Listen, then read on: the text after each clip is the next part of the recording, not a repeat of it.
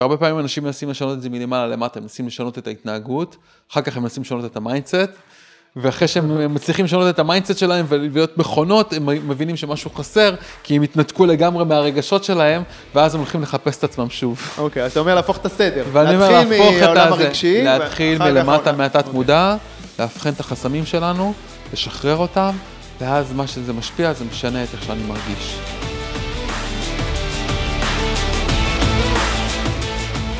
אהלן חברים, בפרק של היום אירחתי את דן לוסטיג, מומחה לרפואת על. דיברנו על העקרונות המדהימים של רפואת על, וראינו איך הם משתלבים בסיפור העסקי של דן, איך הם עזרו לו לצאת ממשברים, לזהות הזדמנויות עסקיות, לנהל את הצוותים שלו, ותמיד תמיד להמשיך להתפתח ולצמוח. פרק מדהים עם המון תובנות מפתח על החיים ועל העסק. יאללה מתחילים. דן לוסטיג, זה אני. מה שלומך? אחלה. כיף גדול לארח אותך כאן היום. כיף לבוא לפה. מעולה. אז- זה כיף שאנחנו גם גרים לא רחוק אחד מהשני. נכון, הנה, אפילו לא היית צריך לנסוע הרבה. כן. אז אנחנו פה מקליטים אצלי בבית במשמר השרון, ואתה מאומץ, נכון? מעמק נכון. אומץ או אמץ, יש איזה קטע כזה, נכון? המקומיים את ה- אומרים אומץ, החדשים אומרים, המקומיים אומרים אמץ, החדשים אומרים אומץ. בדיוק, סבבה. עכשיו, תספר טיפה על העסק שלך, על איך הוא נראה היום, מה אתה עושה בדיוק היום? היום אני מלמד ריפוי אה, עצמי, מלמד רפואה, תחום שנקרא רפואת על, שזה תחום שמאפשר לאבחן את הגורם הרגשי השורשי הממוקד שמייצר אה, סימפטומים פיזיים או תקיעות בחיים, אה, או כל מיני תקיעות רגשית, ולטפל בעניינים מהשורש. אוקיי. אנחנו מעבירים אנשים תהליכים של שינוי. זה בגדול מה שאנחנו עושים. זהו, אוקיי, אז זה, זה, זה מקצוע מאוד מאוד. לא שגרתי, המקצוע שלך, ואני רוצה לשמוע על זה עוד. תסביר לנו את זה עכשיו בשפה יותר פשוטה, של כן. הדיוטות כזה, מה זה בעצם אה, רפואת על או ריפוי עצמי? זה בדיוק מה שאמרתי קודם, זה כלי שמאפשר לאבחן באופן ממוקד, כמו קרן לייזר, איך? תסביר לי איך זה עובד. באמצעות שאלות. אוקיי. אה, יש לנו מודל אבחון, יש כל מיני מודלים של אבחון, אה, ויש מודל ממוקד של, יש כל- כלים ממוקדים לטיפול ממוקד. זאת אומרת, ברגע שאנחנו, אתה יודע, נגיד, הייתה אצלי מישהי עם, אה, אה, אני עושה כזה שידור כזה, זום כזה פתוח לכל אחת לחודש. אה, לזום האחרון הגיעה מישהי שהיה לה כאב גב חמש שנים. כאב גב כרוני, גב תחתון, בעיקר בצד ימין. אוקיי. אז אני ידעתי לשאול אותה שאלה אחת ספציפית מאוד, ממוקדת מאוד. אה, שאלתי אותה מה קרה לפני חמש שנים שהרגע לא צפוי דרמטי, יוצר תחושת בידוד שלא יודעת מה לעשות, והרגשת שמישהו רומס לך, שהערך העצמי שלך נמחץ, וזה יכול מאוד להיות שזה קשור לדמות זכרית בחיים שלך. זה יכול להיות בן זוג, זה יכול להיות אבא, או דמות זכרית בחיים שלך. איך, רגע, איך הבנת את הדבר הזה?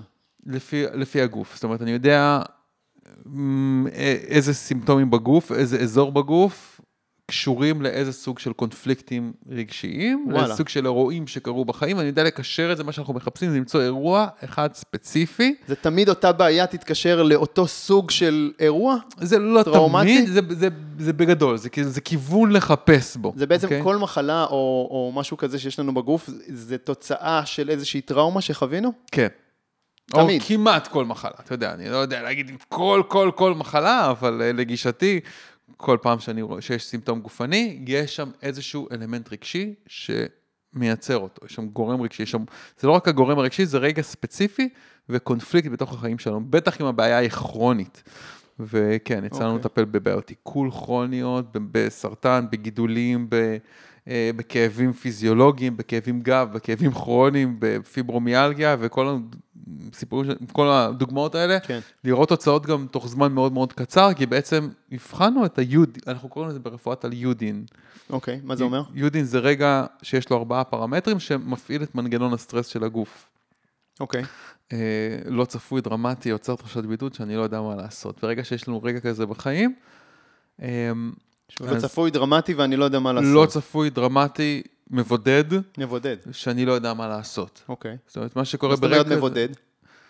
זאת אומרת שיש פתאום אה, אנחנו והם, או אוקיי. יש אותי והעולם, או אני מרגיש שאני לבד בתוך הסיטואציה תחושה הזאת. של, של לבד, של בדידות. כן, אוקיי, כן, הבנתי. כן. זה יכול להיות אני והם פתאום, זה כאילו אוקיי. מחוויה של הכל רגיל, ויש כאילו הרמוניה ומשהו שלם, פתאום יש שיבוש, ועכשיו משהו, אה, משהו קורה. אוקיי. כאילו, יש איזושהי חוויה של איום, אוקיי?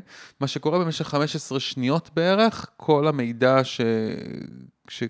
ש... שקרה שם בסיטואציה, שקלטתי בחושים שלי, כולל מה שהרגשתי, מה שחשבתי, נצרב אצלי בתוך הזיכרון. וגם מקושר לאזור ספציפי בגוף שלי, תלוי בסוג האיום. זה בגדול כזה. אוקיי, אוקיי. אז מה שאנחנו יודעים לעשות זה לאבחן את היודין ולשחרר אותו מאוד מאוד מהר. אוקיי, אנחנו, אני רוצה... אז לאותה אישה, ברגע ששאלתי את השאלה הזאת, היא ישר ידעה. ישר באה, אה, כן, אני יודעת בדיוק מה קרה. אני יודעת בדיוק על מה זה יושב. גילתה שבעלה בוגד בה. וואו, אבל זה עניין של לזכור את הרגע המדויק שבו זה התחיל בעצם. אתה לא צריך לזכור, כי המוח זוכר. המוח זוכר. הגוף, אתה זוכר. בגלל שיהודי נצרב אצלנו בזיכרון, נגיד, אתה זוכר שגילית על אסון התאומים?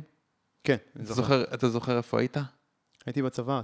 אתה זוכר מה, איפה, על איזה מרקע ראית את זה, או שמעת את זה, או ראית את זה? אה, פחות או יותר, כן. אני זוכר פחות או יותר את הסיטואציה. מה הייתה כן, הסיטואציה? הייתי, אני הייתי בחיל הים בצבא, כן. בס- בספינות אה, דבור, והיינו אז בבסיס בחיפה, הבסיס האם שלנו באשדוד, אבל כן. שם היינו באיזה הספנה או משהו כזה, בחיפה? בתיקונים כזה, בבסיס בחיפה, שם שמענו את זה. אה, יכול להיות שזה, ראיתי את זה בטלוויזיה של הספינה, אבל אני לא אוקיי. בטוח בקטע הזה. אוקיי. אני חושב שכן, אבל אתה זוכר איפה היית. אני זוכר איפה הייתי. זוכר אני גם זוכר מה שהייתי היה. שם על הרציף אתה בנ- זוכר גם בנמל את חיפה. הסיטואציה הזאת. כן. עכשיו, למה אתה זוכר משהו שקרה לפני יותר מ-20 שנה? כן, כי זאת סיטואציה מאוד לא שגרותית, מאוד, נכון. כמו שאנחנו כולנו נזכור מתי, איפה כי היינו זה רגע לא ב-7 לאוקטובר, צפוי. נכון, ב... רגע לא צפוי, דרמטי, מבודד, כאילו עכשיו יש אנחנו והם, ואין לי מושג איך להתמודד עם הדבר הזה, או איך לעכל את הדבר הזה, או באיזה... אוקיי. אין לי תוכנית פעולה לאיך להתמודד עם הדבר הזה. חווית יודין באותו רגע. זאת אומרת, בגלל זה אתה זוכר איפה היית. אתה זוכר בגלל זה, מה, את הסיטואציה. זה היה לפני יותר מ-20 שנה, יובל. נכון. אז, אה, ואנחנו בחיים חווים מלא רגעים כאלה. יש לנו מלא רגעים כאלה של יודין, שהתכלית שלהם, דרך אגב, זה שאנחנו נעבור איזשהו תהליך של התפתחות, איזשהו תהליך של, אנחנו, לכל היצורים, ה- היצורים חווים יודין, אוקיי? כל היצורים חווים יודין, מזברה עד, אה, עד, אה, זה בעצם מה שמייצר, מה שמאפשר את האבולוציה. זה מה שגורם ליצורים להתפתח.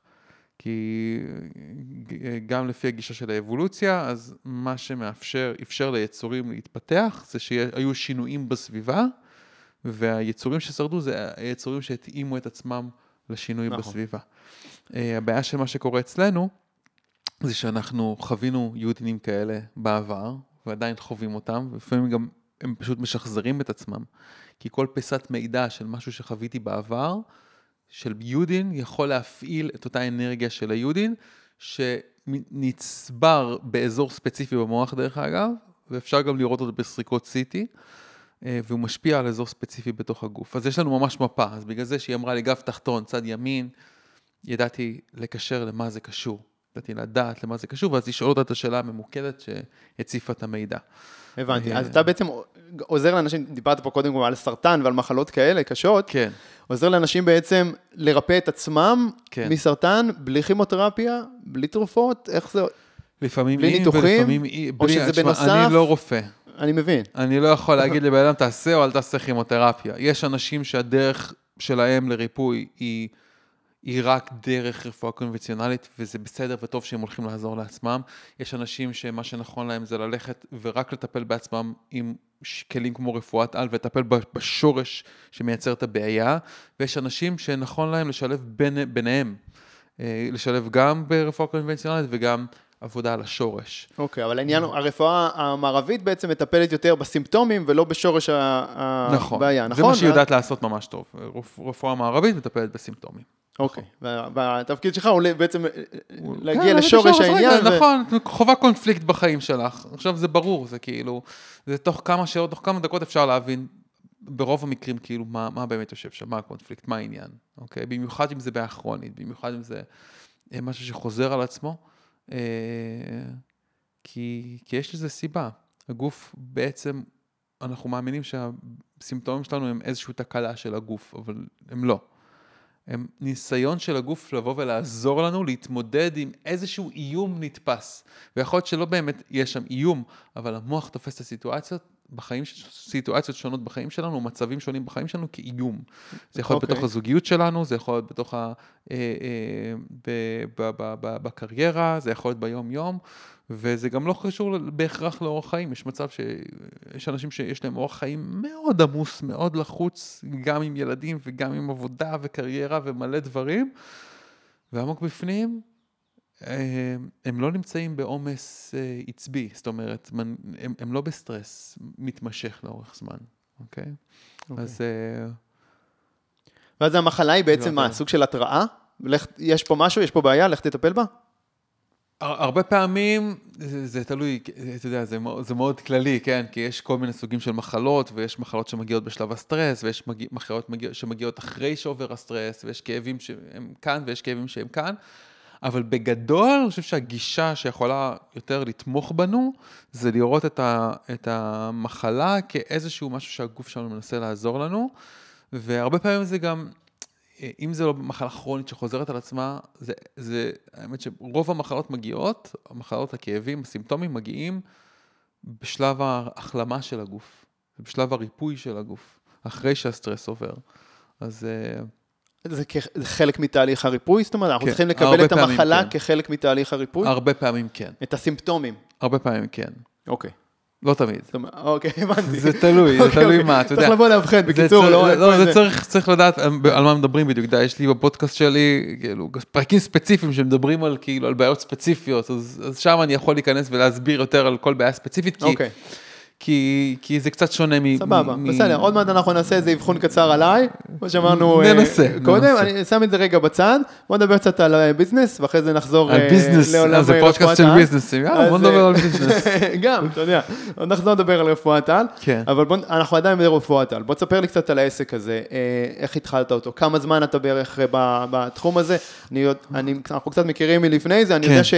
אני חושב שאתה עושה את זה לא מעט שנים, אבל, אבל רק בעצם בשנים האחרונות יצאת עם זה ממש אה, לקדמת כן. הבמה, אני צודק? כאילו? אני, את המטופל הראשון שלי, בתשלום, שילם לי 100 דולר על טיפול, זוכר את היום הזה, זה היה באוקטובר 2010. אוקיי, זאת אומרת, עברו, עברו הרבה שנים. כן, 13 אנחנו מקליטים את 13 הפרק שנה, הזה בדצמבר, יותר אה, מ- 23, כן, כן. יותר מ-13 שנה מאז. ומאז אני, אבל אז עברת הרבה טיפלתי מאוד, אה, ב- כן. אז זה זה היה- זה זה היה המטופל הראשון שלי בתשלום, לפני זה היו לי עוד, אתה יודע, הרבה מטופלים שהם לא בתשלום. אוקיי. אה, אבל אני, אז אני בתוך, התחום הזה, בתוך העולם הזה כבר אה, מעל 14 שנה. אני מטפל כבר מעל 14 שנה, אני מתפרנס מטיפול כבר 13 שנה, זה מה שאני עושה, אוקיי? זה, ה, זה, ה, זה הדבר שלי.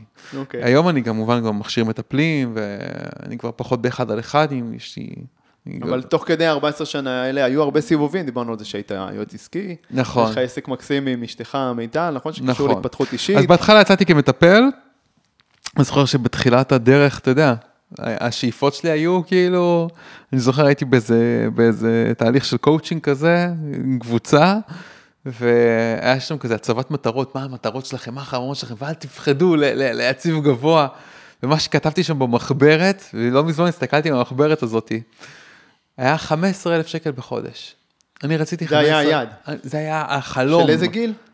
בן כמה היית? 20 ומשהו. אוקיי. כן, זה היה החלום, רציתי להכניס 20 אלף שקל בחודש מהעשייה שלי, מה, כאילו, מה, מהשירות שלי. זה היה כאילו בשבילי הצלחה. ברור. כי אנשים כשאתה אז... מתחיל מ-0, אז 20 אלף זה כן. המון, ברור. כי- 15. 15. כי אז אנשים ש... אתה יודע, אנשים בהייטק, כאילו, זה... אם הייתי הולך לעבוד בהייטק והייתי כאילו... כן. אה, נותן את, אה, את, אה, כל, את כל משאביי לתוך הדבר הזה, הייתי אולי מקבל משכורת של 15,000 שקל בחודש, וזה היה כאילו בשבילי נתפס כאילו משהו, ומישהו מסתכלת ואומרת לי, אתה יודע, זה קצת. אם יהיה לי את הקצת הזה, אני אהיה ממש מבסוט. אה, לא האמנתי בכלל שאפשר, כאילו, ולא ראיתי בכלל אפשרויות של איך אפשר כאילו לצמוח בתוך העולם הזה, עד שהתחלתי טיפה לקחת אה, יותר קורסים עסקיים, ומה שכאב לי מאוד, ממש כאב לי, בתחילת הדרך שלי, זה שידעתי שיש לי כלים מדהימים לתת. מה שאני מלמד אותך היום על רפואת על, זה משהו שידעתי כבר אז, ידעתי לעשות אז. כן. וראיתי כבר ניסים קורים אז, ראיתי אנשים שמשתחררים מכאבים, ראיתי אנשים שמרפאים את עצמם, ראיתי אנשים שעוברים ריפוי מטורף מול העיניים שלי, גם במקרים שרופאים אמרו שזה לא אפשרי. ראיתי גידולים נעלמים, ראיתי דברים שהם הם כאילו היו בשבילי מאוד מפתיעים אז, כן. וכאילו, אמרתי, וואי, יש לי דבר, יש לי מתנה כזאת גדולה לתת, ולא היה לי מושג איך לתת אותה. הרגשתי חוסר ביטחון, הרגשתי שאני יוצא החוצה, ואין, כאילו, הרגשתי כמו עץ שיש עליו פירות מדהימים לתת, אבל הפירות נרקבים על העץ. והרגשתי תחושת כישלון ופספוס, ו... כי מה, מה היה חסר לך? ב- מה, מה שהיה הצעיר? חסר לי זה לדעת איך לשווק, זה לדעת איך למכור, זה לדעת איך להיות בעל עסק, זה לדעת איך לתקשר את ה... אני ידעתי שאם מישהו יבוא אליי לטיפול, הוא יקבל מעל ומעבר. לא ידעתי איך לגרום לאנשים לרצות להגיע לטיפול. לבוא אליי לטיפול. אוקיי. זה גם נושא כזה, נכון, שהיום אולי הוא קצת טיפה יותר במודעות וטיפה יותר מוכר, יותר אבל, מודעות, אבל אז כאילו זה, הרבה נש, ש- זה נשמע שרלטנות, זה נשמע נוכלות, זה נשמע להרבה אנשים, נכון? מזה. זה נתפס ככה. מאוד פחדתי אז, מזה. אז זה מאתגר מאוד לשווק עסק כזה. מאוד פחדתי מזה, וגם כל ה, מה שלמדתי, כל ההכשרות המקצועיות שלמדתי, אף אחד מהם לא לימד אותי איך להנגיש את זה לאנשים רגילים. זה היה כאילו מתאים לאנשים שכבר הם בתוך העולם כן, הזה. כי זה שפה טיפולית. כן. שפה מקצועית. כן, וזה אנחנו הרבה פעמים חוטאים, הרבה בעלי עסקים, כן. אנחנו רואים את זה, נכון? ש, שבעצם הם, הם אה, כלואים בכובע של האיש מקצוע, כן, אבל, ואז הם מדברים בשפה מאוד מקצועית. כן. הלקוח שלהם לא מדבר בשפה הזאת, כן. והוא לא מבין אותה. ואני חושב שזה פשוט, זה לא רק שפה מקצועית, זה שפה מקצועית גרועה. אוקיי, כי, תסביר. כי לדבר בשפה מקצועית, יופי שאתה יודע לדבר בשפה מקצועית, אבל בסופו של דבר, בשביל מה אתה מדבר את מה שאתה מדבר? בשביל לעזור לאנשים. צריך ללמוד להנגיש את זה לבני אדם רגילים. תסתכל על כל אנשי האקדמיה שפרצו. כן. יובל נוח הררי, למשל. מה, מה הגאונות אצל הבן אדם? שהבן אדם יש לו מאגרי ידע אינסופיים, אבל הוא יודע להנגיש את זה בסיפור. הוא יודע להנגיש את זה בצורה שכל בן אדם יכול להתחבר ולקרוא נכון. ולהבין. נכון. אתה מבין? יש, אה, יש מלא פרופסורים ודוקטורים שהם, אנחנו קוראים לזה, זה, זה מונח שטבעתי מבן יבץ, חבר משותף שלנו, כן. כן, שאתה, שאתה ממש אה, צולל פנימה ואתה טוב באיזה תחום מסוים, אז אתה נמצא במצולות. אתה ממש עמוק בתוך המצולות. וכשאתה בתוך המצולות אתה מדבר מצולית. אתה בטוח שאנשים סביבך מדברים מצולית. אוקיי. אוקיי? נגיד אתה, נגיד, יש את התחום הזה של, ה, של הריפוי העצמי, כן? מתחת לתחום של הריפוי העצמי יש עוד תתי קטגוריות, כן? יש את התחום של, אה, אה, אה, של אה, תזונה, ויש את התחום של, יש את התחום של תזונה, של אימונים, של כושר, של אורח חיים, כן? אוקיי. של רפואה אלטרנטיבית, של דיקור, של... יש מלא מלא תחומים. כן. אני בתוך התחום הזה של הריפוי, כאילו, אני נכנסתי עוד יותר עמוק לתחום של ללמוד לרפא את עצמך, כאילו באופן ממוקד, דרך ריפוי מהיר, דרך אבחון ממוקד של הבעיה. אולי עדיין לא מצאתי שם לקטגוריה שלי, אולי זה לא יורד לי עדיין, אבל ירדתי עוד, כי, עצמי, כי אני לא? מבין שבשביל. ריפוי כן. צריך לדעת מה השורש של הבעיה ולפתור אותה, אוקיי? כן. ואז אני כבר נמצא בתוך איזשהו מצולות, ואז קח את זה, כאילו עכשיו לאנשים שנגיד שלומדים NLP, והם התחילו להגיד לך כאילו על ה... אה, זה ה... איך קוראים לזה את המילים, את המונחים האלה, זה... אה, נו? אה, יש את המונח הזה, איך אומרים? נו, NLPיסטים. נו, יש הרבה. זה- זה- זה- זה- לא- לא משנה, אז הם לא כן. הם מתחילים לדבר NLP, בשפה כן, מקצועית, זה כביכול, כן, התניות, זה, בדיוק, זה, זה, כן. זה, זה, נו, איך קוראים לזה? יש את המילה הזאת, לא משנה, הנה, אפילו לא זוכר את המילה הזאת, אוקיי. מעולה. אה, אה, ושאתה, ושאתה בתוך, עמוק בתוך התחום המקצועי שלך, שאתה חוקר ואתה חופר בתוך העולם הזה, אז אתה נמצא עמוק בתוך המצולות. אבל האנשים שלך, האנשים, הקהל, רוב האנשים נמצאים על פני המים. הם לא יודעים את ה... הם לא מדברים את השפה הזאת. הם נמצאים על פני המים, מה הם רוצים? הם רוצים שלא יכאב להם. מה הם רוצים? הם רוצים, לא יודע, להיות ב... ב להצליח, הם רוצים כסף, הם רוצים אה, זוגיות, הם רוצים הצלחה, הם רוצים אהבה, הם רוצים משהו, כן? כן. הם לא יודעים שבשביל להגיע לדבר הזה הם צריכים טיפה להעמיק פנימה לתוך המצולות, אוקיי? ואתה צריך לדעת לדבר למי שפה. כן, להבין את השפה שהם משתמשים בה כשהם כן. מתארים את האתגרים שלהם, את בדיוק. הכאבים שלהם, את הבעיות שלהם, את ה... וגם את החלומות ואת הרצונות ואת בדיוק. התוצאות שהם רוצים להשיג. וה... והדבר הכי טוב שאתה יכול לבנות עבורם, זה לבנות להם את הדרך למטה, לתוך המצולות. אוקיי. לבנות אוקיי. איזה גשר. טוב, אתה אתה צריך- מדבר על מצולות, אז זה כן. מינימלי, אבל כן. אתה צריך לסלול להם את הדרך להבנות העמוקות שהם צריכים להבין בדרך, כדי שהם יוכלו כבר מהמפגש הראשון איתך, לקבל את מה שאתה רוצה לתת להם. אוקיי.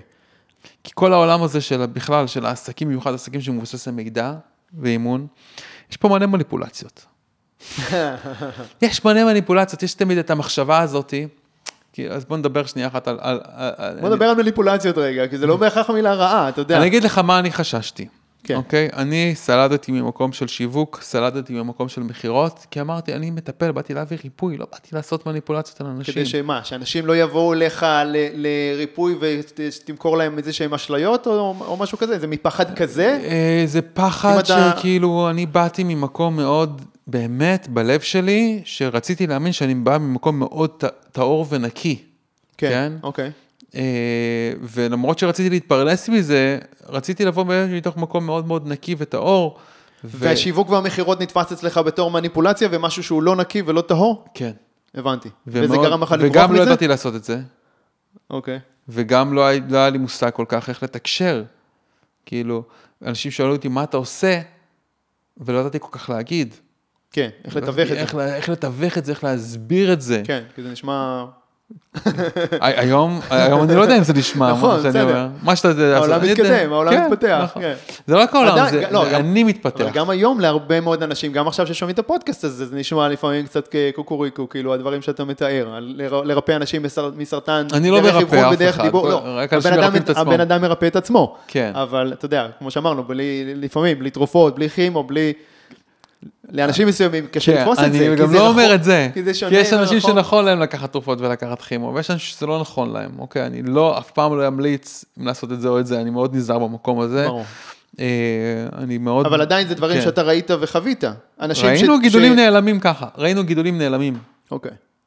אנחנו רואים את זה, זה, קורה, כן. כן? זה אפשרי, כן, כן.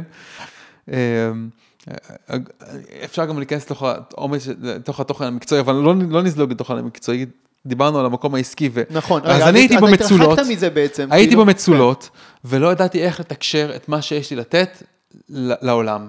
לא ידעתי איך למצוא את המילים הנכונות, וזה תסכל אותי וזה כאב לי ממש. והיה איזה רגע אחד, אני זוכר שכאילו, בשביל להשלים הכנסה, הלכתי, עבדתי בכל מיני עבודות, עשיתי כל מיני חלטורות, כאילו, הלכתי, עבדתי פה, עבדתי שם, במקביל לזה שטיפלתי בכמה מטופלים פה ושם, אה, בקליניקה שלי. אה, ויום אחד אה, איזה חבר ביקש ממני לבוא לעזור לו, היה לו איזה מסעדה, לעבור לעזור לו במסעדה. הלכתי לעבוד במסעדה, פתאום אני מוצא את עצמי שוטף איזה צלחת עם חומוס, ואני כאילו מקבל איזשהו, פתאום פרספקטיבה על עצמי מבחוץ, ואני אומר, בואנה, אתה... מה אתה עושה? אתה יש, כאילו, אני מסתכל על דן מבחוץ, ואני אומר, בואנה, דן הזה, יש לו כאלה מתנות מדהימות לתת.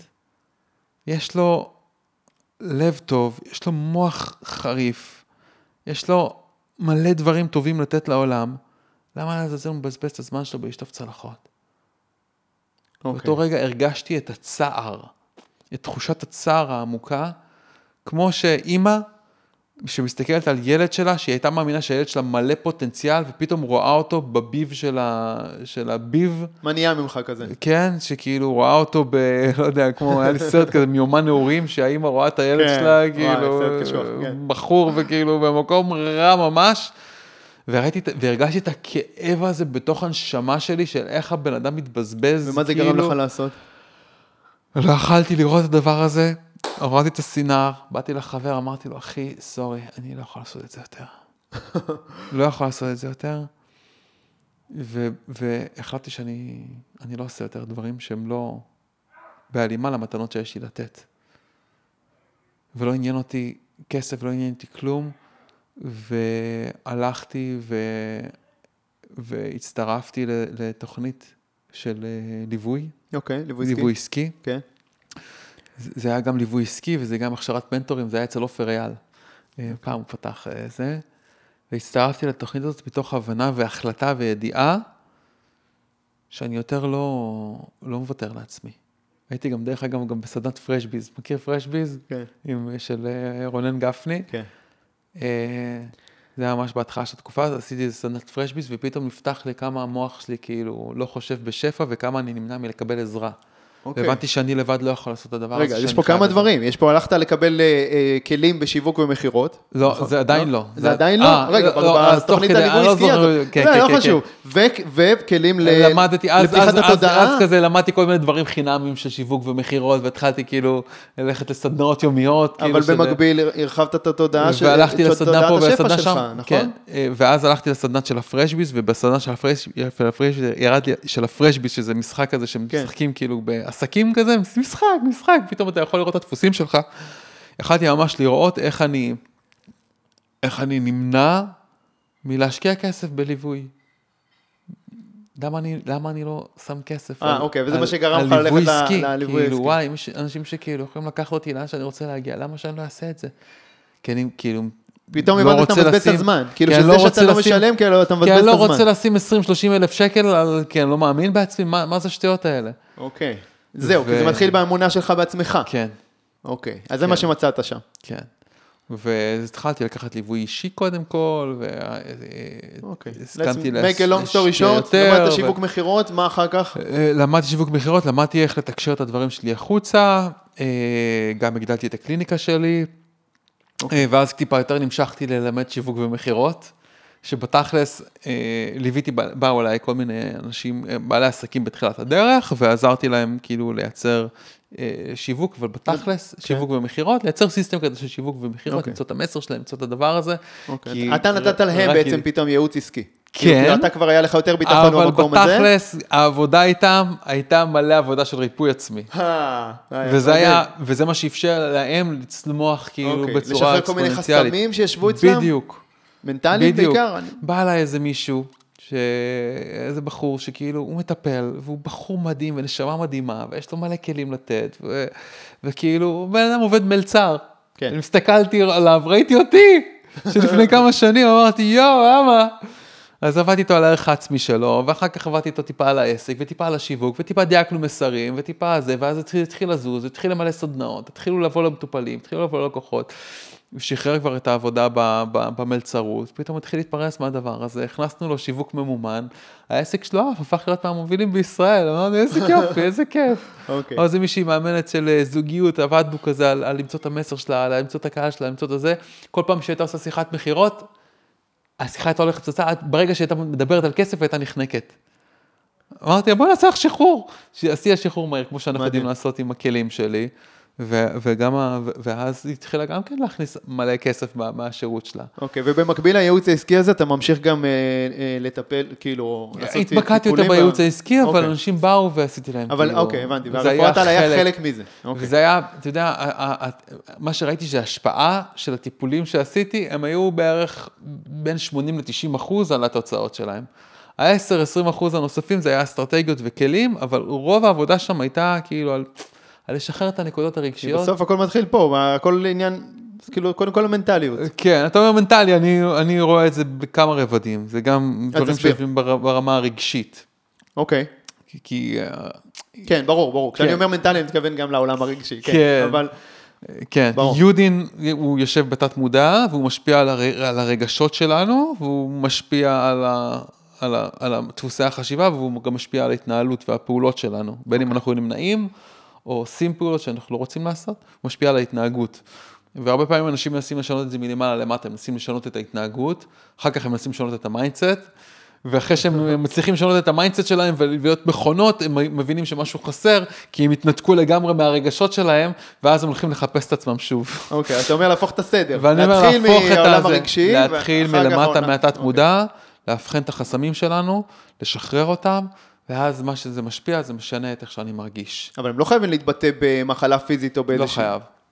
הביטוי של מחלה פיזית זה כבר, אם יש הרבה דברים שהדחקנו, אוקיי? אוקיי. אז זאת אומרת, יכול להיות שאנחנו כולנו צריכים את ה- את כולם האבחון צריכים. הזה, ואנחנו פשוט לא מודעים לזה, כי אין לנו איזשהו סימפטום שמתריע לנו על כן, העניין כי הזה. אנחנו מחפשים לפתור את הדברים ברמה הפרקטית. אבל הסימפטום יכול להיות כל דבר בחיים שלנו. אם אין לך נכון. מספיק כסף, אתה רוצה יותר כסף, אם אין לך את הזוגיות שאתה רוצה, כן. אם אין לך, נכון? אם אין לך את נכון. המשפחה שאתה רוצה, את החיים שאתה רוצה. כן, יש שם זה- סימפטום, יש שם משהו רגשי שמונע ממך מלהשיג את הדברים סיכוי שאתה- מאוד שמגיעים מאוד לך. גבוה שכן.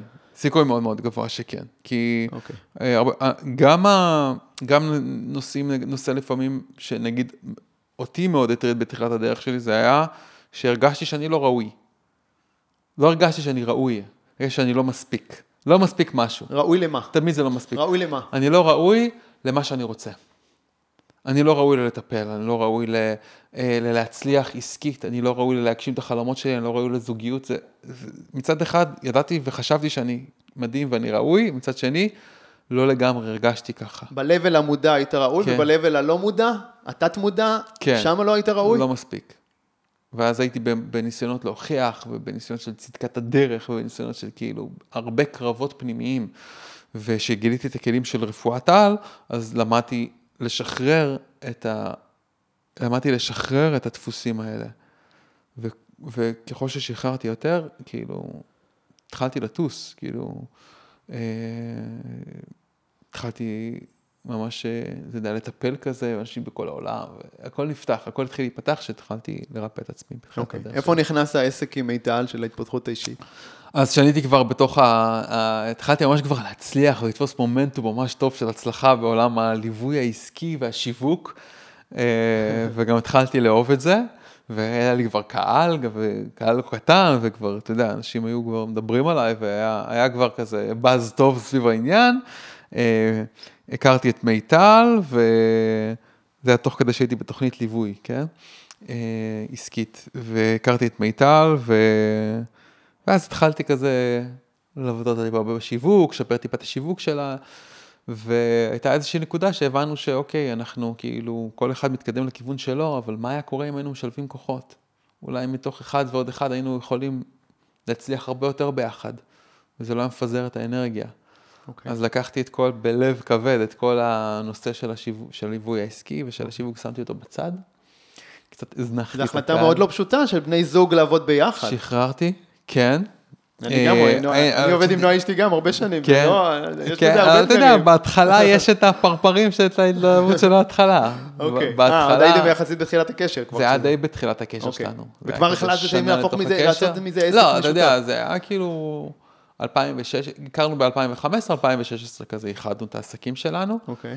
אז אני כזה שחררתי את העסק שלי, והצטרפתי כזה לעסק שלה, ומאז שהתחלנו לשלב כוחות, אני לקחתי כזה את התחום של השיווק, של הזה, אמ, אה, אז התחלנו לצמוח במכפלות וזה מטורפות. עסק של התפתחות אישית, סדנאות, כן, כ- סדנאות. בית ציוני אמריקה כזה, כזה, זה היה כן. בתחילת הדרך כזה, בית ציוני אמריקה כזה, אה, כל חודש סדנה בבית ציוני אמריקה, קורסים. אוקיי. פתחו, פת- היה לנו מרכז מודעות אה, בחצר, שזה היה כזה מבנה שהוסב לטובת הדבר הזה. אה, גרנו בכפר אז- אז- והגענו למצב שב-2017, כל יום המרכז מלא. כל יום יש לימודים במרכז, קורס בוקר, קורס ערב, הכשרת מטפלים, קורס כזה, קורס כזה. כי מה היה לא, שם? מאוד זה יפה. שילוב של ה- ה- הדברים שאתה למדת לשחרר מעצמך תוך כדי, וכבר הידע והניסיון העסקי שבאת איתם, השילוב כוחות הזה וגם. האנרגטי, הזוגי, שהוציא מכם וגם. איזשהו גם מיטל. שהיא חתיכת אה, טיל בליסטי, כן, והיא יצור מהמם. והיא תותחית על, מיטל פייברג לוסטיג, ודרך אגב, היום יש לה גם מותג של תכשיטי עוצמה שהיא הקימה, יש לה פודקאסט מדהים שהיא עשתה. אה, אה, אבל כן, שילוב של כוחות, ששתי אנשים עם מוחות חזקים, שטובים מאוד במה שהם עושים, לומדים, ביחד, כאילו משלבים כוחות ביחד, אז הצמיחה היא מאוד גדולה. אוקיי. אה, ואני רוצה רגע להתעכב על, ה, על המקום הזה, כי הפודקאסט הזה, אתה יודע, הוא נקרא על החיים ועל העסק, והוא כן. גם בשילוב של כן. החיים האישיים שלנו עם ההצלחה העסקית. כן. איפה זה תפס, ואני שוב עובד עם נועה אשתי לא מעט זמן, ואני כן. אני מכיר את המורכבויות האלה מקרוב של לעבוד בזוג. כן. איפה זה תפס אתכם עם הילדים, או ביניכם בזוגיות? ההפרדה הזאת, מה שלנו היה מאתגר לפחות בתחילת הדרך, זה לעשות את ההפרדה הזאת בין העסק לחיים האישיים. אתה יודע, כן. אני מדבר לנועה הרבה פעמים, הייתי מדבר אליה בתור עובדת, בסיטואציה מסוימת, הייתה כן. עובדת ואתה עונה לי בתור אשתי. כן. זה מייצר קונפליקטים, זה יוצר מתחים. גם אתם הרגשתם דברים כאלה, לפחות בהתחלה? בהתחלה פחות, כי בהתחלה היינו כזה מאוד מאוד כזה... אה, כי אתם עוד בזוגיות גם מאוד טריה, וכן, וגם, אתה יודע, היה, היה קונפליקטים בזוגיות, כי בהתחלה מיטל החזיקה את רוב העסק, ואני כזה הצטרפתי, אז חלק מאוד גדול מהאחריות הכלכלית של הבית היה עליה. כן. שזה מצב כאילו שהוא לא בריא. לפחות בזוגיות שלנו זה היה לא בריא, שהאישה כאילו מחזיקה את האחריות הכלכלית על הבית. זה יצר כן, לה הרבה מתח. זה פגע לך בגבריות באיזשהו מקום? ב... זה- זה עניין של אגו כזה, זה לא... זה, זה לא רק אגו, זה גם ביולוגיה. זה גם, זה גם ביולוגיה. כן. אישה צריכה להרגיש שהיא מוגנת, היא צריכה להרגיש ש, ש, ש, שיש לה... אה, זאת אומרת, אישה יכולה... אישה שהיא נמצאת באנרגיה זכרית, לא יכולה להירגע. כאילו, ביולוגית, כן? אוקיי. גבר שנמצא באנרגיה נקבית, לא יכול להיות רגוע לאורך זמן. אוקיי. גבר בשביל להיות רגוע צריך טוסטסטרון. אישה בשביל להיות רגועה צריכה להיות יותר בנקביות שלה. לא חד משמעי, לא כל הזמן, זה, זה- יש גל, כן? כן. אבל אישה צריכה לעבור את המחזוריות שלה ואת הגליות שלה כדי להיות רגועה ולהיות בבריאות רגשית, כן? מחקרים מראים את הדבר הזה, אוקיי? אוקיי, אוקיי. רגע, אבל אני חוזר אליך, איך אתה הרגשת? היה איזושהי נקודת אה, שבר כזאת בתחילת הדרך, שהיא אומרת לי, אה, אני לא יכולה ככה יותר, אני צריכה שאתה תיקח אחריות על הכלכלית בבית, ואתה תיקח אה, זה, ותיקח את עצמך בידיים, אה, והיה כזה אפילו כזה, יצרה נקודת שבר, יצרה ממש נקודת אוקיי, שבר. אז לה זה הפריע, לא כן, לך. לה זה הפריע, גם לי זה הפריע. אוקיי. עמוק בפנים, גם לי זה הפריע. כן. יכלתי להיות כזה, אתה יודע, בעל כזה שהוא כזה מבשל וכאילו, אה, כזה עוד אישה בתוך הבית, כאילו. אה, אני עדיין קצת כזה, מהבח- מהבחינה שכאילו אני, אני מבשל ואני כאילו... כן, למשל, להיות עם הילדים זה לא באמת אה, רק נשי, כן? זה זה כן, כאילו הצד הנשי זה שבנו, גם, זה כן. גם הצד, הצד היותר זה נשי. שלי, כן, אבל, אבל, אבל זה מאוד הפריע לה. אוקיי. שכאילו הרבה מהלחץ והרבה לחץ אז. ובאיזשהו מקום שלקחתי את האחריות הזאת ואת הבגרות הזאת, זה עוד שלב של התבגרות בשבילי בחיים אוקיי. וגם בעסק. אה, אז דברים עוד יותר התחילו לעבוד יותר טוב. אוקיי. ו... זה כאילו לצמוח ל- למה, לאיזה תפקיד של מנכ"ל כזה שם, או כאילו אה, תפקיד לא, ניהולי מיטל- כלשהו? מ- אז מיטל החזיקה את המנכול של העסק, ו-2016 זה היה העסק, הכנסנו כמה מאות אלפי שקלים בשנה, כאילו 600 אלף שקל אולי בש- אה, בשנה, כן, בשנתי, לא יודע. בשנתי, וב-2017 צמחנו כבר לכמה מיליונים, שב-2018 זה התפוצץ לנו בפרצוף, כי לא ידענו שמתי שמרוויחים עליי כסף צריכים לשלם מלא מיסים. אוקיי, כן, אה, זה- כן, כן, זה כן. המלכודת הצמיחה הקלאסית הזאת, כן, כן. מקבל חשבון יפה פתאום ממס אה, הכנסה. זה לא יפה, זה הכניס אותנו לזעזוע מאוד גדול. אוקיי. אוקיי? זאת אומרת, גם הצמיחה עצמה, היא הייתה צמיחה מאוד מהירה. מהירה שהייתה מדי? מבורכת. אה, אני חושב שלא היינו מוכנים בדיעבד? אליה. כן. לא, לא, לא היינו מוכנים אליה, לצמיחה כזאת. רוב האנשים, אה, המלווים העסקיים, הם כזה מלמדים אותך איך, איך לעשות את ההתחלה. איך להגיע כאילו, ל- אתה יודע, ל- לעשרות אלפי, למאה אלף, למאה אלף, כן. מלמדים אותך את ההתחלה. ויש מעט מדי אנשים שילמדו אותך, אחרי שעברת את ההתחלה, איך להצליח גם אחרי ההתחלה. אני יודע שאתה זה מה. שאני עושה, כן. זה מה שאתה עושה. זה בדיוק מה שאני עושה. וזה חשוב, ולא היה לנו אנשים כמוך. כן. לנו מישהו כמוך שיגיד לנו, רגע אחד, תסתכל, תבדוק אם הרואה חשבון שלך שומר עליך. תבדוק שנייה עם המספרים, אם, אם עכשיו העליתם הכנסות, תב- תבדוק ששילמתם מקדמות עכשיו, כאילו לא תקבלו זובור אחר כך. כן. לא היה לנו כזה. אוקיי. גם הרואה חשבון לא היה שם, כאילו, כן. בשבילנו. אה, ואז קיבלנו כזה... אבל איפה עוד הרגשת שם שהצמיחה מהירה מדי? מה זה הוציא מכם? היינו במצבים שכל יום המרכז מלא. כל יום יש קורס, כל יום מלמדים, והגענו כבר למצב של שחיקה, של עומס, שאנחנו לא רוצים יותר לראות אנשים. אוקיי. ברמה של רצינו לפתוח קורס מטפלים, לא היה ימים פנויים, פתחנו אותם בסופש. לא היה לנו אה. ילדים אז. כן, אוקיי. פתחנו קורס בסופש. סוף שבוע של הכשרות מטפלים. עכשיו, זה אנשים שאנחנו אוהבים מאוד. כן, מאוד. כן, כן, כן, אבל פשוט הרגתם את עצמכם. אבל לא אכלנו יותר. ברור. היינו שניהם במקום שאנחנו לא באנו על העסק יותר, לא באנו לראות יותר אנשים, לא ראינו... ולתוך התסכול הזה, קיבלנו, קיבלנו, אתה יודע, חוב של אה, שמן מאוד למס הכנסה. אבל זה לא, זה לא מקרי. לא מקרי, אתה בטוח. מתאר את התסכול הזה, אתה יודע, יש משהו בתת מודע שלכם שרצה לעצור, שרצה כן. לעצור, להפסיק, לעצור. מגיע היקום, ואומרים לכם וואחד יודע, אנברקס. יש משהו שעובד לך טוב, משהו שאנשים מרוצים ממנו ומודים לך עליו. אז כן, עשינו שינויים במודל העסקי, זה היה מפחיד. כן. מקורסים ארוכים של כמה שבועות, עברנו לסמינרים קצרים יותר, אה, לקחנו ליווי במקום הזה, וקיבלנו, וזה עבד טוב, וזה נתן לנו יותר חופש, וזה עבד פצצה. אה, אז כן עשינו שינויים, אבל אה, זה קרה לנו שוב גם אחרי הקורונה. לפעמים יש משהו שממש עובד טוב, עובד טוב, עובד טוב, בהתחלה הוא מדהים, ואחר כך הוא, הוא כבר לא כל כך מדויק. ואם אתה כי הוא לא מדויק לך, או לא מדויק לקהל? כי הוא לא מדויק לך. לפעמים גם הקהל משתנה. לפעמים גם האבטר זז. גם לפעמים הקהל משתנה, נכון. גם לפעמים הקהל משתנה, צריך להתאים את עצמך גם. ויש מקום שכאילו אומר, ככל שאתה תהיה מוקדם יותר, לעצור שנייה אחת, לקחת את ההפסקה, להסתכל מחדש, לברור את עצמך מחדש, ככל שאתה עושה את זה מוקדם לא יותר, להמשיך על אוטומט, לעצור. נכון? בוא בוא כן, נזקק פה איזה תובנה. למאזינים כן. שלנו. לא להמשיך על אוטומט, אלא לעצור באופן סיסטמטי אולי, אתה יודע, כן. פעם בשבוע, פעם- אני אני עושה את זה כל יום, כן? כן. לעצור רגע ולשאול את עצמך, האם מה שאתה עושה, האם זה הדבר הנכון לך? כן. לא יודע אם כל לשאול- יום, או, או לשאול, לא בסדר, יודע ברור שלא כל יום, יום את אתה- השאלה המאוד גדולה הזאת, אבל כן. אחת לכמה זמן לשאול שאלה כזאת גדולה, אבל כן כל יום לדייק ולהבין מה מה המטרות כן. שלך, מה הפוקוס שלך. מה הרמה הבאה, כן. אה, ואם לא עוצרים, אני גם מדבר על זה בקטע של הגוף, כאילו, אתה יודע, בהתחלה היודינים שלנו, הדפוסים החוסמים שלנו באים לידי ביטוי במקום ש, ש, שזה לא תמיד מרגיש לנו הכי נעים. אבל אנחנו מבליחים, כאילו, ככה החיים, כולם חיים ככה. כן, יאללה, ת- ככה, כן, כן, נתקדם, את נתקדם. הכאב העיקר, העיקר, ונתקדם, בדיוק, אל תהיה מפונק, נכון? ככה אמרו לנו תמיד, אל תהיה מפונק, אל כן. כן, העיקר אנחנו מתחילים to grind, אנחנו מתחילים להישחק, כן? השחקה מתחילה שם, אבל אני לא עוצר. כן, כן. ואז פתאום זה בא לי באיזה קונפליקט בתוך הזוגיות. ואני כאילו פותר, או מכסה, או מעלים, מדחיק. או מפצה, או מדחיק, אה, מתקדם, ממשיך, ממשיך להתקדם. אה, אני ממשיך לסחוב, משהו שם לא מדויק. ואז בסופו של דבר זה יכול לבוא לכיס. כשזה בא לכיס זה כבר משמעותי יותר.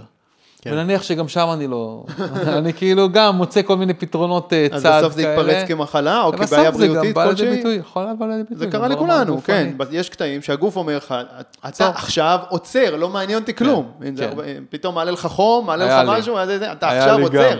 לא עוזר. לקחנו משרדים ב-2017 וזה, באיזה מתחם של משרדים כזה מגניב, וכל יום הייתי בא למשרד וזה, בהתחלה זה היה מגניב, ואחר כך זה כבר לא היה לי מגניב. לא רציתי משרד, כן. אבל לא עצרתי. אז מה קרה? נתפס לי הגב. התרתקתי למיטה, לא יכולתי לקום מהמיטה שלושה ימים. תפיסה כזאת רצינית, לא יכולתי לקום לשירותים אפילו. לא. אספר לך מה עשיתי, איך עשיתי, אבל... אני לא אשאל, כן. אבל אל תשאל, ובאותו זמן שהייתי עם גב תפוס, פרצו לנו לבית, גנבו לנו את האוטו, גנבו לנו את המחשב של 7,000 שקל. וואו. כן. אה, אוקיי, העולם ניסה להגיד לך משהו שם, והצליח, וזה עבד. וזה למדתי גרם לך לעשות שינוי. למדתי את השיעור. אוקיי. יפה, אז חבר'ה, להקשיב לשיעורים הקטנים האלה, זה מה שדן כן. מנסה להגיד לכם פה, יש המון שיעורים קטנים שהחיים נותנים לנו, ואנחנו מפספסים אותם. אנחנו נכון. צריכים להיות הרבה יותר עם אנטנות אה, נכון. פתוחות. נכון. ולקלוט אז- את הדברים אז האלה? אני חושב שהעשייה העסקית, ה- באמת, התחום העסקי, בשבילי הוא משהו שהוא מאוד... אה, אה, זה, זה מקום שאני מאוד מאוד אוהב, זה מגרש משחקים שאני מראה. מאוד אוהב. מראה מאוד עמוקה, הכל, זה מראה, כן? גם כן, הזוגיות, נכון. גם ההורות, גם נכון, נכון. הגוף, גם, ה, גם העסקים, גם החשבון הבנק, זה מראה. אני מאוד אוהב את המשחק הזה. אה, אה, איך יצאתם שם מהמשבר? אה, של ה... אז שקיבלנו את ה... קיבלתם את הקנס קיבלנו המטורף הזה, ואת קיבלנו הקנס ועשיתם סדנאות, ולא. רציתם לעבוד כל כך קשה, ומה זה? וכבר נמאס לנו מהסדרות, נמאס לנו מבית ציון אמריקה כל חודש. מה הוציא אתכם מהדבר הזה? מאמץ, וגם, אתה יודע, כשיצאנו בתחילת הדרך עם המסרים שלנו, זה היה פצצה, זה עבד פצצה, היה קל למלא סדנאות, קל למלא. ועם הזמן אנשים התחילו להעתיק אותנו. כן. אנשים התחילו להעתיק, ופתאום התחום הזה של המודעות ושל השינוי תפס יותר טרנדיות בישראל. ראינו, את ה- ראיתי את המסרים שלי כאילו פתאום משוכפלים וכל מיני זה, ואנשים כאילו, אה, סבבה, נפרגן להם, אחלה. אה, והבנו שאנחנו צריכים לעשות איזשהו שינוי.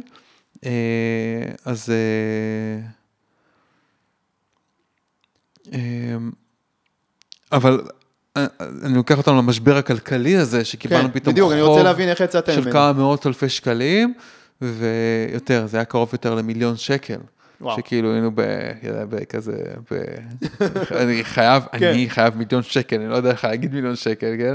יכלנו להכניס יותר, כן, אבל זה לא... כן. זה, זה לא, להיות חייב מיליון שקל ולהכניס מיליון שקל זה לא. זה שני דברים אם אתה שונים מצליח לחסוך מאוד, מיליון כן, שקל, בדיוק. אם אתה מצליח לחסוך מיליון שקל, יש לך מיליון שקל. נכון. אם אתה מכניס מיליון שקל, אין לך מיליון שקל. רחוק מאוד מזה. כן, זה משהו שלא אומרים לך בתחילת הדרך. כן, האמת שמוטי סחראי, הייתי בסדנה שלו והוא אמר את זה, אם אתה, על שקל שאתה מכניס, אתה צריך לשלם מס ולשלם הוצאות. על שקל שאתה חוסך, כל השקל נשאר שלך. כן, כן, יפה. משפט חכם. נכון. אה, אה, אז איך יצאתם מהמשבר הזה? מה גרם, מה הפיבוט שהעלה אתכם הבנו חזרה למעלה? שאנחנו לא יכולים ככה, וכבר אז כבר היה לנו, אה, זה היה כבר 2018 נראה לי, אז כבר היה לנו, אה, אורי, הבן הגדול, אה, כאילו היה לנו כבר תינוק, והיינו כן. כבר הורים, אה, וגם עברנו לבית אחר, וסגרנו את המרכז מודעות, הבנו שאנחנו לא רוצים לעבוד במרכז מודעות, אז התחלנו לעבוד באופן קצת אחר, עם סמינרים וכאלה, ועדיין משהו היה שם לא מדויק, אבל... אבל אה, ואז התחיל המשבר, המשבר, המשבר הכלכלי, שבהתחלה זה זעזע אותנו. כאילו היינו, לא כל כך ישנו בלילה, גם תסכול כזאת ולהות כזאת, שכאילו וואי, אני נותן כל כך הרבה, אני משקיע כל כך הרבה, כל כך הרבה שנים, כל כך הרבה אנרגיה, כל כך הרבה יזע, כל כך הרבה אנשים שעזרנו להם. באמת, נתנו את הנשמה שלנו ואת תחושות הלב כאלה שלנו. של למה זה קרה לי הדבר הזה? כן, למה זה וכאילו, מגיע לי? כן, וכאילו, ומה, ומה נגמר כאילו, אני חייב מיליון שקל. אוקיי.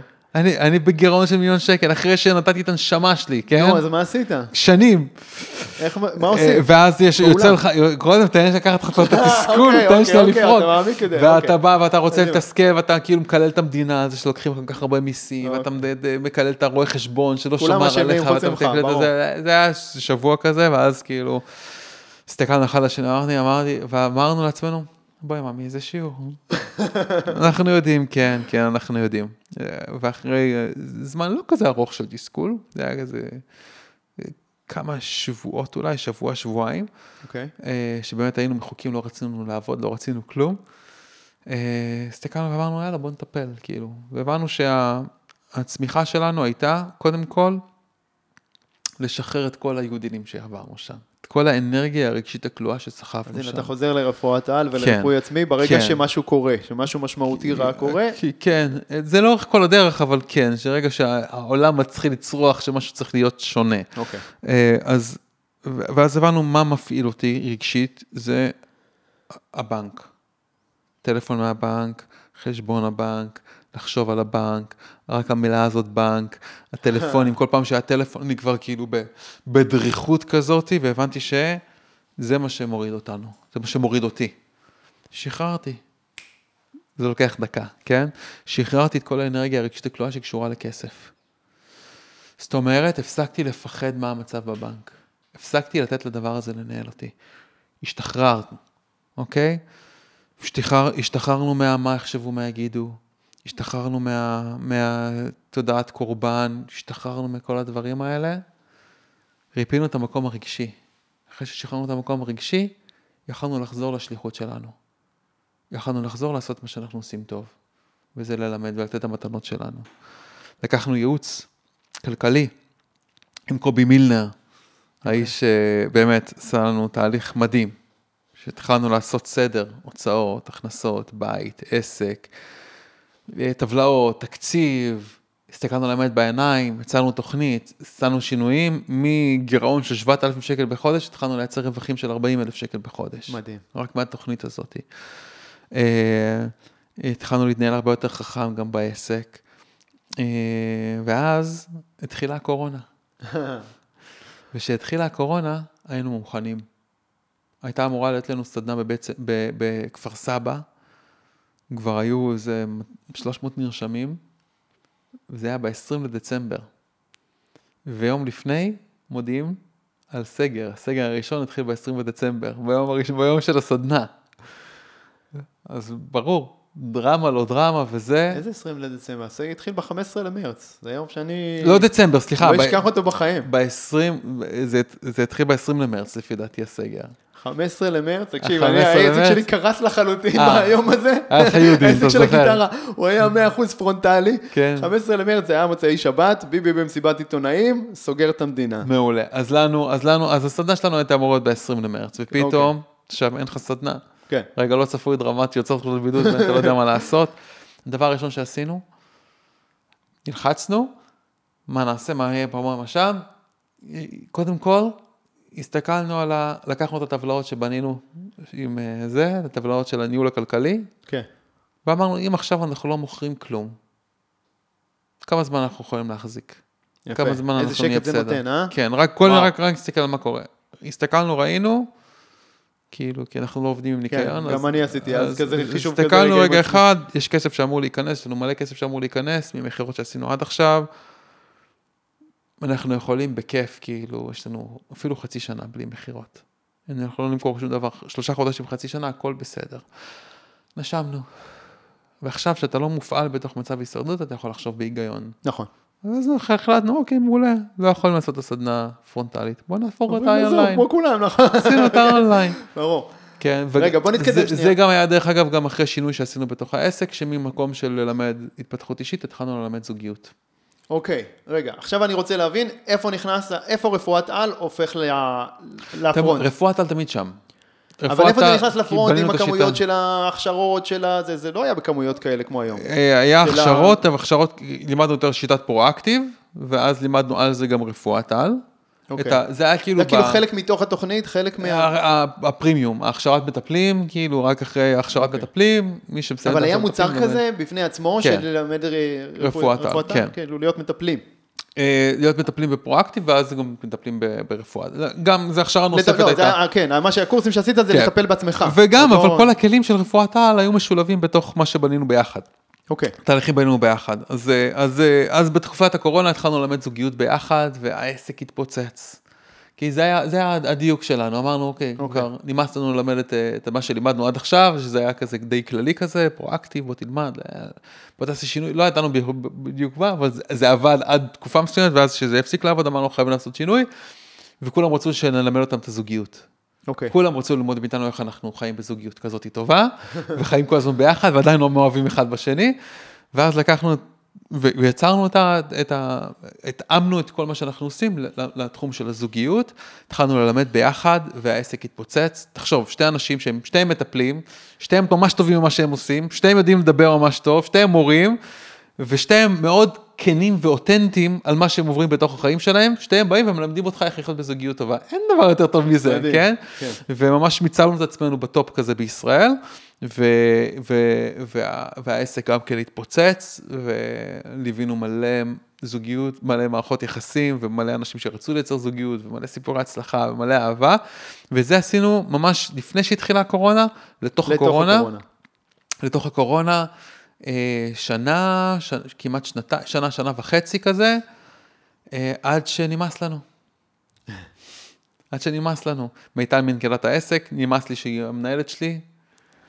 אני הייתי מנהל שיעור, נמאס לי שהיא אחרי המנהלת שלימדתם שלי. את כולם את הזוגיות, אז כן, אז... ואז פתאום האגו שלי התחיל לצאת החוצה אוקיי. ולזעוק, לא, לא בא לי, לא רוצה ככה, ודברים אוקיי. שאני רציתי ולא, יכלנו, כל פעם שדיברנו על העסק, כל פעם שדיברנו על העסק, פיצוצים. ואז מה, זה הרגע שלך, זה היה הרגע שלך. להגיד, עכשיו תורי? כי זה, היה לך חוסר מסוים במקום הזה של להיות זה, בפרונט? שוב, נקודת שבר, משהו לא עובד. מבין. אנחנו יודעים זה שזה לא הטריגר. עובד, כבר נמאס לנו, לא שינוי. רוצים. זה הטריגר כן. לייצר שינוי, ומה כן, השינוי? השינוי, קודם כל, לפני הטריגר לייצר שינוי, צריך להגיע לנקודת עמוקה של כנות. הבנתי. נקודה עמוקה של כנות, להגיד, וואלה, נמאס לי. בזוגיות הכל היה מדהים. כבני זוג, אחלה, מדהים. אנחנו יודעים להיות בני זוג ממש טובים. כשותפים עסקיים, ואנחנו שותפים עסקיים, אנחנו יש לנו חברה, אנחנו חצי חצי בחברה, כן? אוקיי. אה, כשותפים עסקיים, לא יכולנו להסתכל אחד על השני ולדבר. וואו, וזה לא השפיע לא על. הזוגיות? כאילו, ידעתם לעשות את ההפרדה במקום הזה? זה כמעט בלתי אפשרי, מה שאתה מתאר פה. אה, זה קצת אתם מאוד השפיע, טובים בזה, כן? אבל זה קצת כאילו- השפיע, אבל פשוט מצאנו את הדרך פשוט לא לדבר על העסק. וואו. זה-. השפיע על העסק. כן, אוקיי. אה, וזה יצר אצלם עלי תסכול ואצלי עלי תסכול, עד שהלכנו לרבקי גליס, מכיר אותה? כן, זה מכירות. אה, כן, אבל היא, כזה ליוותה אותנו הרבה פעמים בנקודות, בנקודות מאוד משמעותיות. אני אוהב את האישה הזאת באמת מעומק ליבי, אישה מדהימה. והלכנו אליה לסדנה ומיטל כזה, הלכנו אליה לפגישה, זה היה כזה יולי 2021, ויושבים ומיטל מתחילה לשפוך על כל הדברים שאני לא עושה, ולא זה, והוא לא טוב, והוא לא פה. וזה נהיה טיפול זוגי, מטיפול עסקי זה נהיה טיפול לא, זוגי. לא, טיפול, ז- ל- ל- לזוגיות העסקית שלנו, כן, לתקשורת כן, לזוגיות אוקיי, העסקית, אוקיי, ולא זה ולא זה, ואני אומר, נכון. ואז אני מסתכל, אז תגידי, אם הוא לא היה בעלך, היית ממשיכה להעסיק אותו או לא? מסתכלת עליי, אומרת, אתה, אתה, אתה נהנה ממה שאתה עושה? לא? אז למה אתה לא מתפטר? וואו. כמה אנחנו צריכים שמישהו מבחוץ יגיד לנו את הדברים רק שמעתי האלה, את אה? המשפט הזה. אבל נכון, דן? יואו, איזה הקלה. עם כל הזה וכל ה... כמה אנחנו צריכים שמישהו בחוץ. יסתכל על זה רגע. חייבים. וברגע. שהיא אמרה, אמרתי, יואו, וירדה לי תובנה כזאתי, אין דבר יותר נכון מזה. אמרתי לה, אני, אני אוהב אותך. אבל אני מתפטר. גדול. יואו, ירדה לי אבן סלע כזה ענק מהלב שלי. הסכמתי לשחרר את הישן, כי תבין, הזוגיות עבד פצצה. אנשים באים אליך, רוצים ללמוד. אנשים עפים על תהליכים שהעברת אליהם. אנשים מודים לך. העסק עובד כלכלית טוב. יש כאילו אפילו הרבה יותר רווחים מאיך שהיו לפני, כי הכל אונליין. ובשיא יש- ההצלחה אתה מחליט לוותר על ה- זה- על זה- הדבר זה- הזה. זה לא יודע אם זה שיא הצלחה, אבל זה כבר התחיל לקרטע, כי אנחנו התחלנו לקרטע. כן, אוקיי, כן. כי אם אתה לא עושה משהו שאתה, אם אתה לא נהנה כבר מהעשייה, כן, זה- זה- זה מורגש. זה עובר, זה עובר. כן, כן. זה עובר. כן. אה, דרך אגב, גם את הריבים בינינו הבאנו לתוך התהליכים. הראינו איך. אנחנו, הראינו איך אנחנו כאילו מתמודדים עם הדברים ומדברים עליהם, כאילו, לא, אז לא היה לכם הרבה מסתירים. חומר, כן. אנחנו לא מסתירים, אנחנו כאילו, זהו, אנשים באמת, עוד יותר עפו מזה, עוד יותר נתרמו מזה. אבל, אה, אבל ברגע ששחררתי, אני זוכר שיצאנו שם, זה היה באיזה, קניון בבית שמש, יצאנו שם, ירדנו למטה, ובאותו רגע שהסכמתי לשחרר, הגיע אליי ה vision החדש. הגיע אליי ה vision החדש. ואמרתי לה, כאילו, עצרנו הכל, פיטרנו את כל העובדים, וואו. פיטרנו את כל העובדים, הדממה. כמה אנשי צוות היו? אה, חמישה, או חמישה או שבעה, היו אנשי מכירות. לא חשוב, בסדר. אה, אה, בסדר. להבין את הסדר גודל. כן, אבל אוקיי. שחררנו את כל הצוות, אוקיי. ובנוסף לזה גם מלא מטפלים שמלווים את התהליכים. כן, וזה, אוקיי. כן. שחררנו את כל הצוות, שחררנו את המכירות, שחררנו הכל. הדממה של העסק, אמרתי לה, ממי, קנינו כרטיס טיסה ליוון לחודש, טסנו לחודש טיול ביוון, היינו עם אה, אורי שאז בן אה, שנתיים וחצי, אה, וטסנו לטיול ביוון של חודש, כדי לגבש משהו חדש. ו, וכבר היה לי, ברגע ששחררתי, כבר היה לי מאוד ברור מה ה vision החדש הולך להיות, כי ידעתי מה הרצון, מה הכוונה. ובגלל גם כל הקורונה וגם כל המניפולציות שקורות שם בחוץ וכל החוסר בהירות של אנשים והפחד של אנשים על הבריאות שלהם שהייתה מאוד מאוד חזקה באותה תקופה, ידעתי שמה שמתבקש ממני כרגע לצאת החוצה זה להביא את הרפואת על. אוקיי, להגיע עם זה פשוט להרבה יותר, לשים את זה ב front סוף סוף, כן, את וסוף סוף להגשים את הייעוד שלך עד לא הסוף. רק להוציא בפרונט, לקחת את העסק ממיטל. אוקיי, רצינו, כי גם ברמה האישית, רצינו שמיטל תיכנס להיריון. וכל עוד מיטל החזיקה את הלחץ הכלכלי, את המנקול של העסק, היא הייתה מאוד לחוצה. הרחם שלה לא הרגישה בטוחה כדי להיכנס להיריון, וניסינו הרבה. מדהים, ועברנו מלא, מלא סבל במקום הזה. אוקיי. הר- הרבה דברים לא, אתה יודע, מלא הפלות מוקדמות וכאלה, היה לא נעים. הבנו כאילו שהיא פשוט לא רגועה, וברגע שאמרתי לה, עזבי, אין, אין לך יותר שום מחויבות. את לא חייבת לעשות כלום. את לא אחראית על מכירות, את לא אחראית על שיווק, את לא אחראית על להכניס את הכסף. האחריות על העסק עליי, אני לוקח את העסק עליי, אני לוקח את המנקול של העסק, את תעשי דברים, רק דברים שבא לך, רק דברים שאת רוצה, את לא חייבת לעשות כלום. אם בא לך לעשות משהו, את יכולה לעשות כל מה שאת רוצה, יש לך חופש מוחלט, האחריות הכלכלית על העסק עליי. מדהים. וזה שחרר אותה, וזה נתן לי את המקום שלי. כמו הגבר של הבית. זה, זה, מה ש, זה, זה מה שיצר את הקונפליקטים. כי לא הרגשתי שאני במקום שלי, זה כן פגע לי באגו, אבל, אבל זה לא רק באגו שזה פגע לי, זה פגע לי במקום של התפקיד שלי כגבר של הבית. כן. ו... אה, ושחזרנו, עוד כבר שהיינו בחופשה, כבר התחלתי כזה לכתוב, וכבר יצרתי, עוד לפני שטסנו כבר כתבתי תוכנית עסקית. אה, הייתי אז עם עידן וולר, זה היה בסוף של הליווי שלנו, העסקי. אוקיי. הוא עבר איתי על התוכנית העסקית, נתן לי כל מיני דיוקים. וכשחזרנו כבר, עוד לפני שחזרנו כבר התחלתי לכתוב פוסטים של שיווק, ואמרתי שעוד מעט אולי יהיה איזה משהו. וכשחזרתי לארץ התחלתי לעשות כזה, פתחתי את המחזור הראשון של, אה, בפורמט החדש כאילו, שזה פתח, לקחת את הדברים שעשינו, פשוט התאמתי אותם לנושא של הריפוי העצמי. פסט פורוד להיום רגע, בוא נדבר על ה... העסק התפוצץ. בוא נדבר רגע, סבבה. העסק פסט הצליח פורוד בטירוף. להיום רגע, איך העסק הזה היום נראה? של ה- אותו דבר. הריפוי העצמי, לא, אבל כמה אנשים יש לך עכשיו במחזור, כמה מטפלים, כמה... איך זה, איך זה נראה? אז אה, מאז צוות. כבר עברו 12, מח- אנחנו כרגע במחזור ה-12. כן. מחזור ה-12 נפתח עם 111 משתתפים, עם 35 מנחים שמחזיקים את התהליך הזה. יש מנהלת קורס, יש מנהלי קבוצות, יש מנחים, יש מיטל שגם עכשיו עוזרת להחזיק את הדבר אוקיי, הזה. מדהים. אוקיי, מיטל חזרה כזה לתת יד בתוך העסק, לעשות סדר. היא, לא לגמרי הכי נהנית מזה, זה לא הכי מדויק לה, אנחנו צריכים למצוא שם פתרון יותר טוב. אוקיי, יפה. אה, ומיטל עם גם כמיהה עכשיו לצאת עם הדברים שלה, כאילו ללמד את הדברים שהיא לימדה בתחילת הדרך, כן? אוקיי. את הסיפור שלה, את ההצלחה שלה, איך שהיא יצאה מ- ממושפעת למשפיעה כן. בחיים שלה, היא מאוד, יש לה כמיהה גם כן ללמד את זה. רגע, אה, אני רוצה עכשיו לשאול אותך משהו על הנקודה הזאת של העסק היום. אז יש לך כן. המון מנחים וצוות ו... והכשרות מקצועיות, כן, וכן. תן לי קצת תובנות על, על ניהול של אה, אנשים, על ניהול של צוות ושל אה, שותפים. התובנה הכי, הכי חזקה שיש לי זה ש...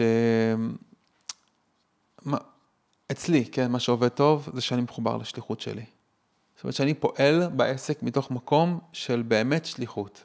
ושליחות זה לא משהו שהוא כזה פנטזיה, זה לא משהו שהוא כזה רק, אה, אה, רק כזה רוחני כזה וכזה בליספול כזה, מקום כזה שהוא כאילו, אה, אני בשליחות שלי, איזה דבר, אני כן, אני עושה רק את השליחות שלי ורק את הדבר המדויק הזה. ממש לא. זה כן. לא רק זה, זה, זה גם אולי מקום כזה, אבל שליחות זה משהו שאתה, זה אחריות שאתה בוחר לקחת על עצמך.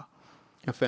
זה, זה אחריות שאתה לא בוחר... רק על עצמך אגב, שליחות היא הרבה פעמים, אתה לוקח אחריות גם על אנשים אחרים באיזשהו אופן. זאת אומרת, בסוף על ה... על זה אני, מת- על זה אני מדבר. אותם, על להוליך על זה אני אותם. מדבר. אוקיי. לקחת אחריות על עצמך בטוח, על עצמך, על החיים שלך, זה כאילו א' ב' גם אם אתה לא בשליחות, זה א' ב' של לחיות חיים, את החיים האלה. ש... אבל שרוב האנשים לא, עוד לא שם, בלקחת אחריות על עצמם. וכאילו לקחת, כן, כאילו, לעמוד עם הגב זקוף ולהיות מוכן לשאת את המשקל של החיים על הכתפיים שלך, כן? כן. אבל מעבר לחיים שלך, מעבר לחיים של המשפחה שלך, מעבר לחיים של הקרובים שלך, להיות מוכן לקחת אחריות על משהו בעולם. לפתור והאחריות ש- בעיה קיימת בעולם, שאתה כן. יודע לפתור אותה. זה לא עבור לפתור- אנשים אחרים. כן, כן. לקחת אחריות על הדבר הזה. זה אומר לנסוע, לשאת את עול המשקל של הדבר הזה על הכתפיים שלך. וכשאתה חי ככה, אז איך הצוות שלך אה, נרתם לדבר הזה? אז אני קודם צריך לרתום את עצמי לדבר הזה. זה ברור. הדרך שלי לרתום את עצמי לדבר הזה הייתה באמת להיות בתוך מקום של, אני באמת רוצה לעזור לאנשים שם שנמצאים במקום הזה, שהם צריכים את מה שיש לי לתת להם. ממש, ממש רוצה לעזור לאנשים האלה. זה צריך להיות כאילו מעל ראש סדר העדיפויות של הכל. יותר מהצורך שלך בהצלחה כלכלית, יותר מהצורך שלך בהגשמה עצמית, יותר מהצורך שלך ב- בלהגיד לאגו שלך שאתה טוב, שאתה משרת מטרה נעלה, יותר מהכל, אתה באמת רוצה להיות שם באמת בשביל האנשים האלה ולתת להם משהו באמת טוב שבאמת יכול לעזור להם ולשפר את הדבר הזה. מחויבות שלך למוצר, לשירות, לתוצאה של הלקוח. זה, זה לא המוצר וזה לא התוצאה, זה המחויבות שלך, זה החיבור בלב שלך לכמיהה שלך שיהיה להם באמת טוב. זה התוצאה. שיהיה להם טוב, זה האלה. התוצאה שלהם בסוף. כן, כן. בהקשר שלך. אז אם אתה לוקח את זה לשפה שלך, כן. בפרספקטיבה שלי זה, זה, זה המקום שאני מחזיק, שכאילו, וואלה, זה מה שבאנו לעשות. זה מה שאנחנו עושים פה, אנחנו מלמדים אנשים לרפא את עצמם, אנחנו מביאים ריפוי. אוקיי. ו... ושוב, אני שואל על הצוות, כשאתה בא מהמקום הזה, איך הם נרתמים, אז- איך הם מתחברים למקום הזה זה לא, שלך? זה לא איך מתחברים למקום שלי, אני מגייס אנשים שהשליחות האישית שלהם, הם מרגישים שהשליחות האישית שלהם מתחברת עם השליחות של העסק. אוקיי. יש- הם נרתמים ביחד לשליחות משותפת. עכשיו. לרעיון הזה. כן, לרעיון הזה. מדהים. וכל השפה, זה משהו שאנשים צריכים להדהד אותו. כן. אתה מבין? אצלנו נגיד השפה היא שוואלה, ריפוי זה אפשרי. הגוף מרפא את עצמו. זה יכול להיות פשוט, זה יכול להיות קל, זה יכול להיות מהיר. כן. אז כשאתה מביא אנשים שהם שותפים לשליחות שלך, אז בעצם לא צריך לנהל אותם כמעט, כאילו, כי הדברים קורים, כי המוטיבציה הפנימית שלהם בעצם כן. היא מאוד מאוד חזקה, כן. אתה לא צריך לבוא עם אז מוטיבציה מה חיצונית. שעובד טוב זה לגייס את התלמידים, את הבוגרים של התהליכים. אוקיי. זה עובד הכי טוב. לא תמיד זה אפשרי, אבל זה עובד הכי טוב בחוויה שלי. אוקיי, מעולה. יש כזה כלל שאני לא כזה טוב בו, נו. אבל אה, שמעתי אותו מאמיר ארדוף לפני הרבה שנים, וזה נכון, והלוואי והייתי יותר טוב בו.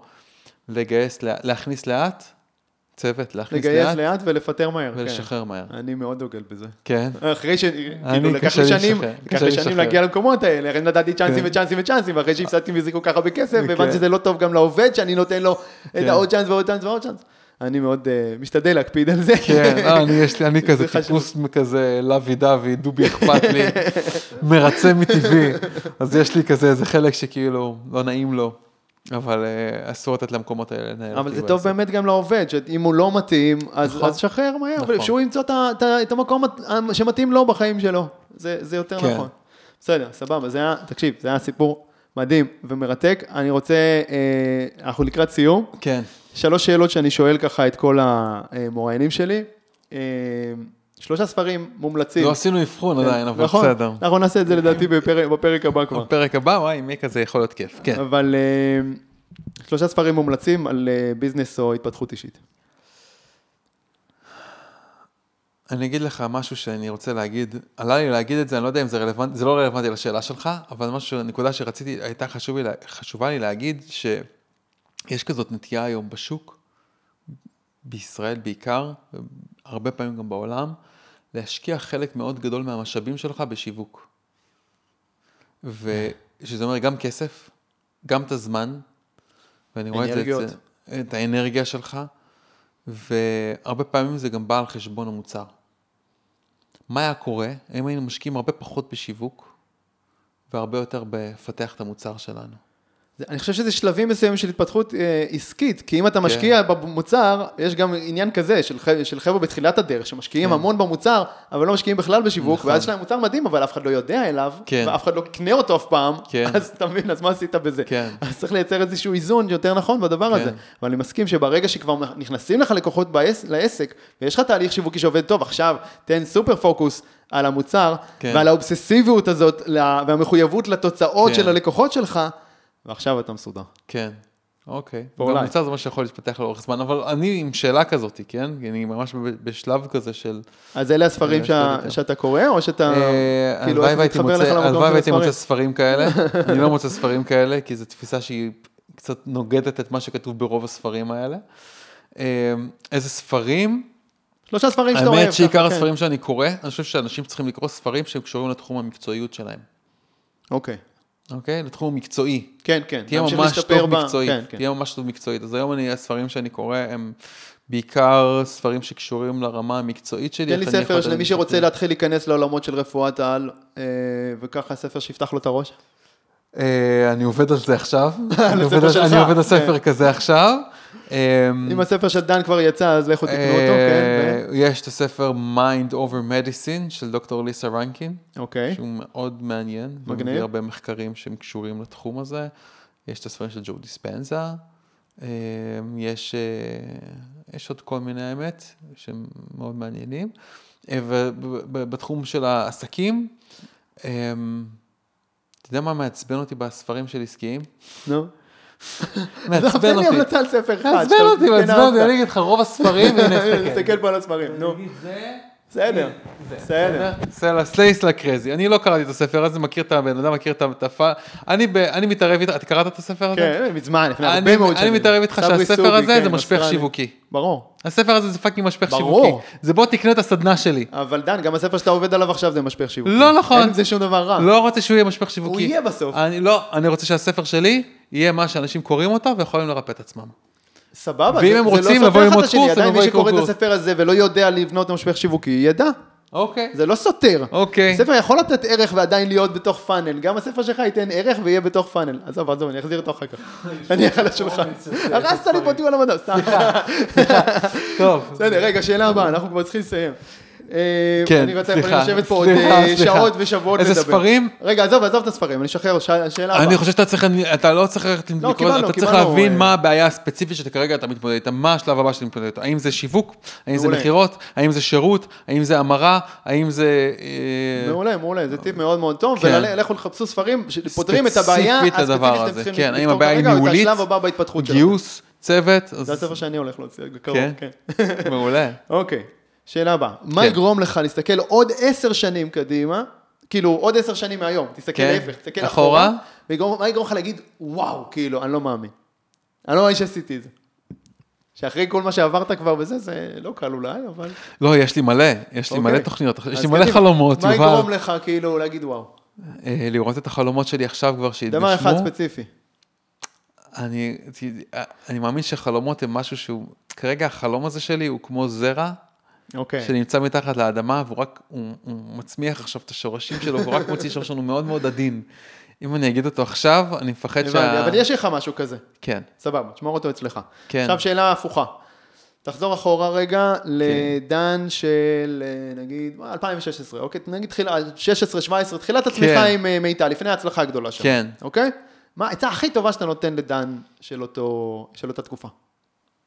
תבנה את העסק לא עליך, כאילו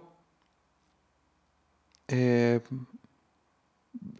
כל דבר שאתה עושה, תבנה אותו כדי שיחזיק הרבה שנים אחריך בלי שאתה תצטרך לתפעל את זה. אוקיי. או, בדיוק. או זה- המשפט שאומרים בדרך כלל זה כאילו תבנה את זה, כאילו אתה לא שם, כאילו אתה לא צריך כן, להיות חלק תבנה את זה כאילו אתה מוכר את העסק. כן, אוקיי. עכשיו, עסקים שמבוססים מותג אישי זה קצת קשה, נכון, אבל זה אפשרי. יפה. זה עצה מעולה. דן לוסטיג, תודה יובל. תודה רבה לך. תודה על ההזדמנות. היה תענוג. חברים יקרים, יאללה, ביי. ביי.